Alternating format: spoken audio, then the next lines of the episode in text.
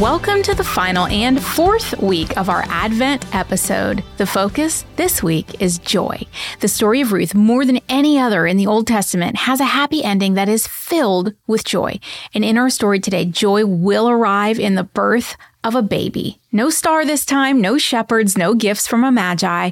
However, the angels in heaven did know how significant this birth, the birth that Boaz and Ruth had, would become significant to that future couple in Bethlehem, Mary and Joseph. Okay, here's our setup. Ruth chapter 4, Advent week 4 is about joy.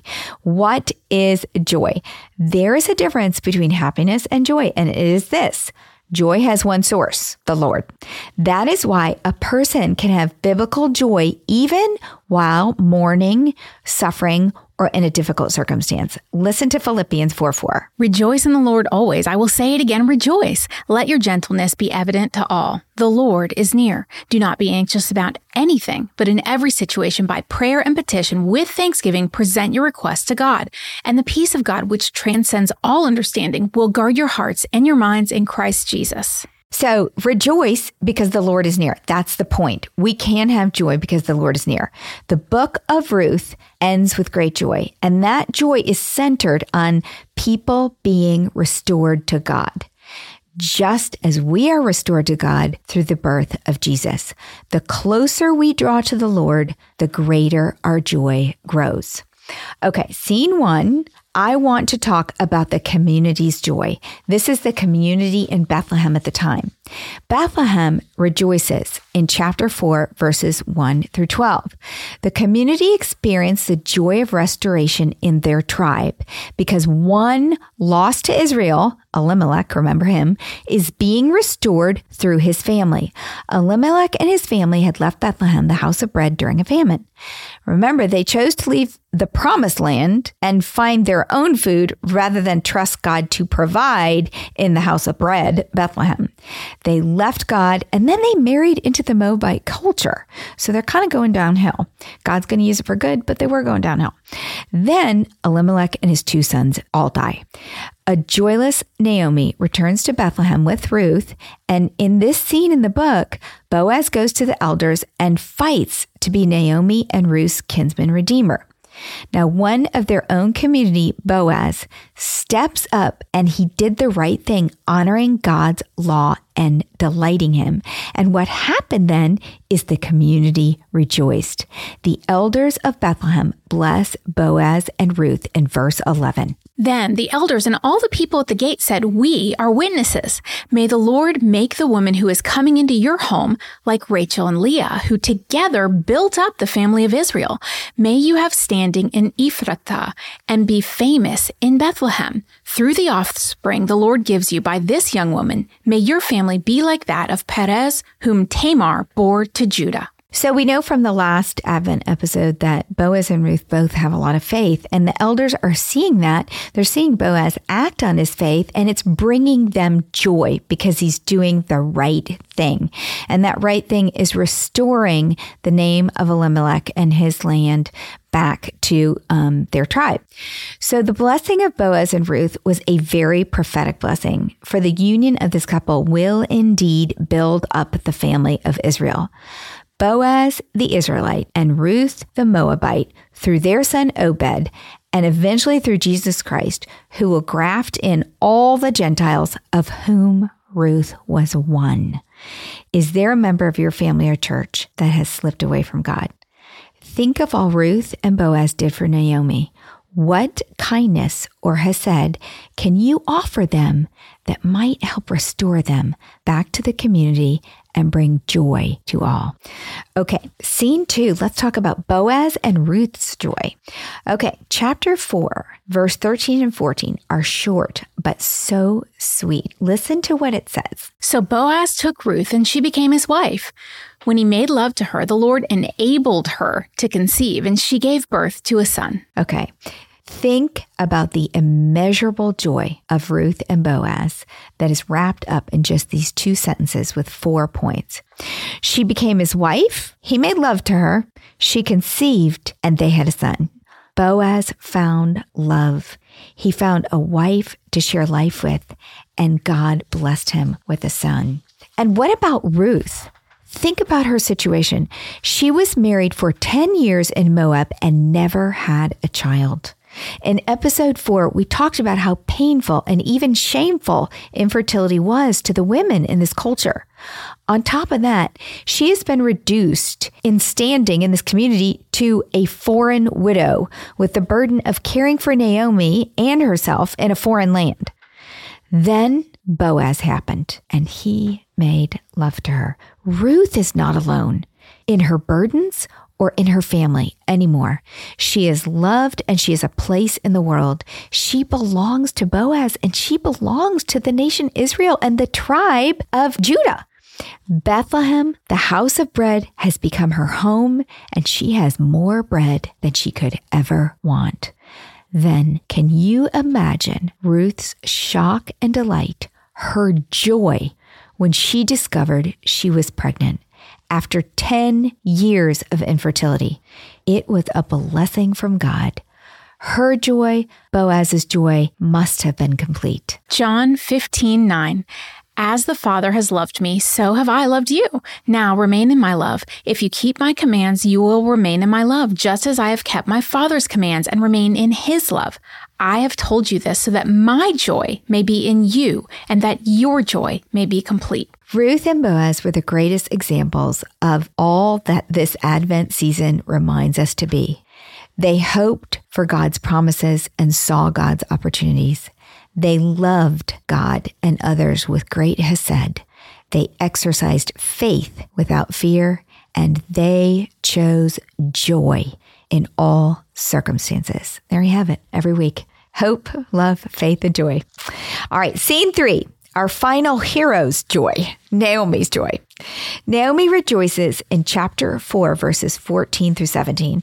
And her story, more than any other, is an example of the joy that comes from restoration to God. The day Naomi decided to return to Bethlehem was the beginning of her journey back to God. Her first step was a physical one. She had to make a long, risky journey as an older woman without protection of a man. The second step was an emotional one. She had to face the gossip, possibly judgment even, of her friends. And she had to face the haunting memories of the husband and children she had lost in Bethlehem. The third step was a spiritual one. She had to believe that God could change her circumstances. Naomi allowed hope to grow. And that brings us full circle back to the first week of Advent, the week of hope. When hope took hold, energy returned, depression left, and Naomi returned to life. The final step was a mental one. Naomi had to open her eyes to see and comprehend what God was doing for her through Ruth and Boaz. Then she had to make a decision. Did she want to be part of the story? And her answer was yes, and the matchmaking mother in law in her came alive and went into action. Naomi's restoration to God was her redemption. God redeemed her lost place in the history of Israel with a place of honor. Naomi is the woman who brought Ruth to Israel. Naomi was probably the woman who taught Ruth to love God during those 10 years in Moab. Scene four, let's talk about what this book does for the world's joy. In the book of Exodus, in chapter 15, right after the Israelites are given their heart's desire, freedom from Egypt, they began to grumble. Now, stay with me here because they were thirsty. They came to a place called Mara, which means bitter. Sound familiar? And they were mad because they could not drink the water there because it was bitter. It was only a matter of days since God had parted the Red Sea, but their faith was so weak, even a few days later, that it never occurred to them that God could turn the water from bitter to sweet. I don't know why they didn't get that. But Moses did believe it. He cried out to God and the water was transformed. That Moses, most of us would more likely identify with the Israelites in the story than with him. He always had faith. Yet, here is a more approachable example in Naomi. When she arrived in Bethlehem in chapter 1, she told the women not to call her Naomi anymore because Naomi means sweet or pleasant. They were to call her Mara, which means bitter. Naomi was just like her ancestors in Exodus.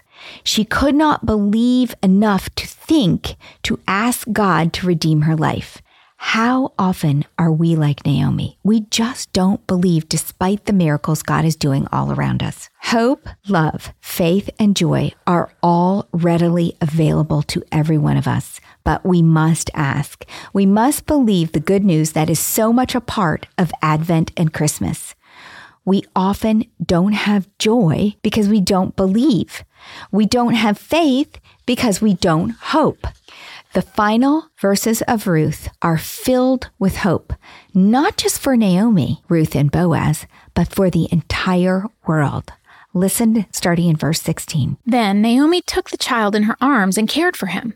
The women living there said, Naomi has a son, and they named him Obed. He was the father of Jesse, the father of David. This, then, is the family line of Perez.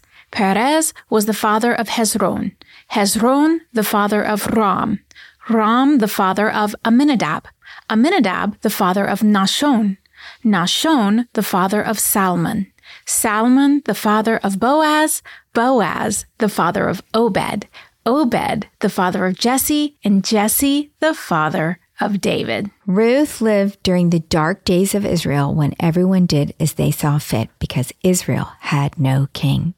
Yet in the little town of Bethlehem, the house of bread, there was a remnant of faithful believers who were watching and waiting for the bread of life. They were adventing the arrival of the one, the seed, who would restore them to the harmony with God that they had lost in the garden. Some gave while they waited, and some received. Ruth gave Naomi love. Boaz gave Naomi hope. Boaz and Ruth had faith when Naomi couldn't. But in the end, faith, hope, and love prevailed. And all of them, Ruth, Boaz, Naomi, the community of Bethlehem, and the whole world had joy. Because through Ruth and Boaz came Obed, then Jesse, then finally the king they so desperately needed, David, who was also born in Bethlehem. Then, after David, Generations later, another child was born in Bethlehem to another couple, Mary and Joseph, and that child was the one the whole world was waiting for, the one who would bring great joy for all people. Luke 2, verse 10. But the angel said to them, Do not be afraid. I bring you good news that will cause great joy for all the people. This is what we await during Advent the birth that would bring great joy for all people. And that concludes our season of waiting, this Advent season, and this final Advent episode. Join us next time on Christmas Day to hear Matthew's version of this expectant child's story showing up in Bethlehem.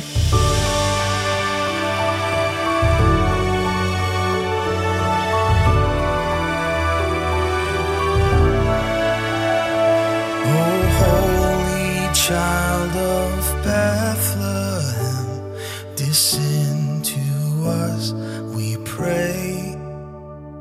Cast out our sin and enter in. Be born in us today.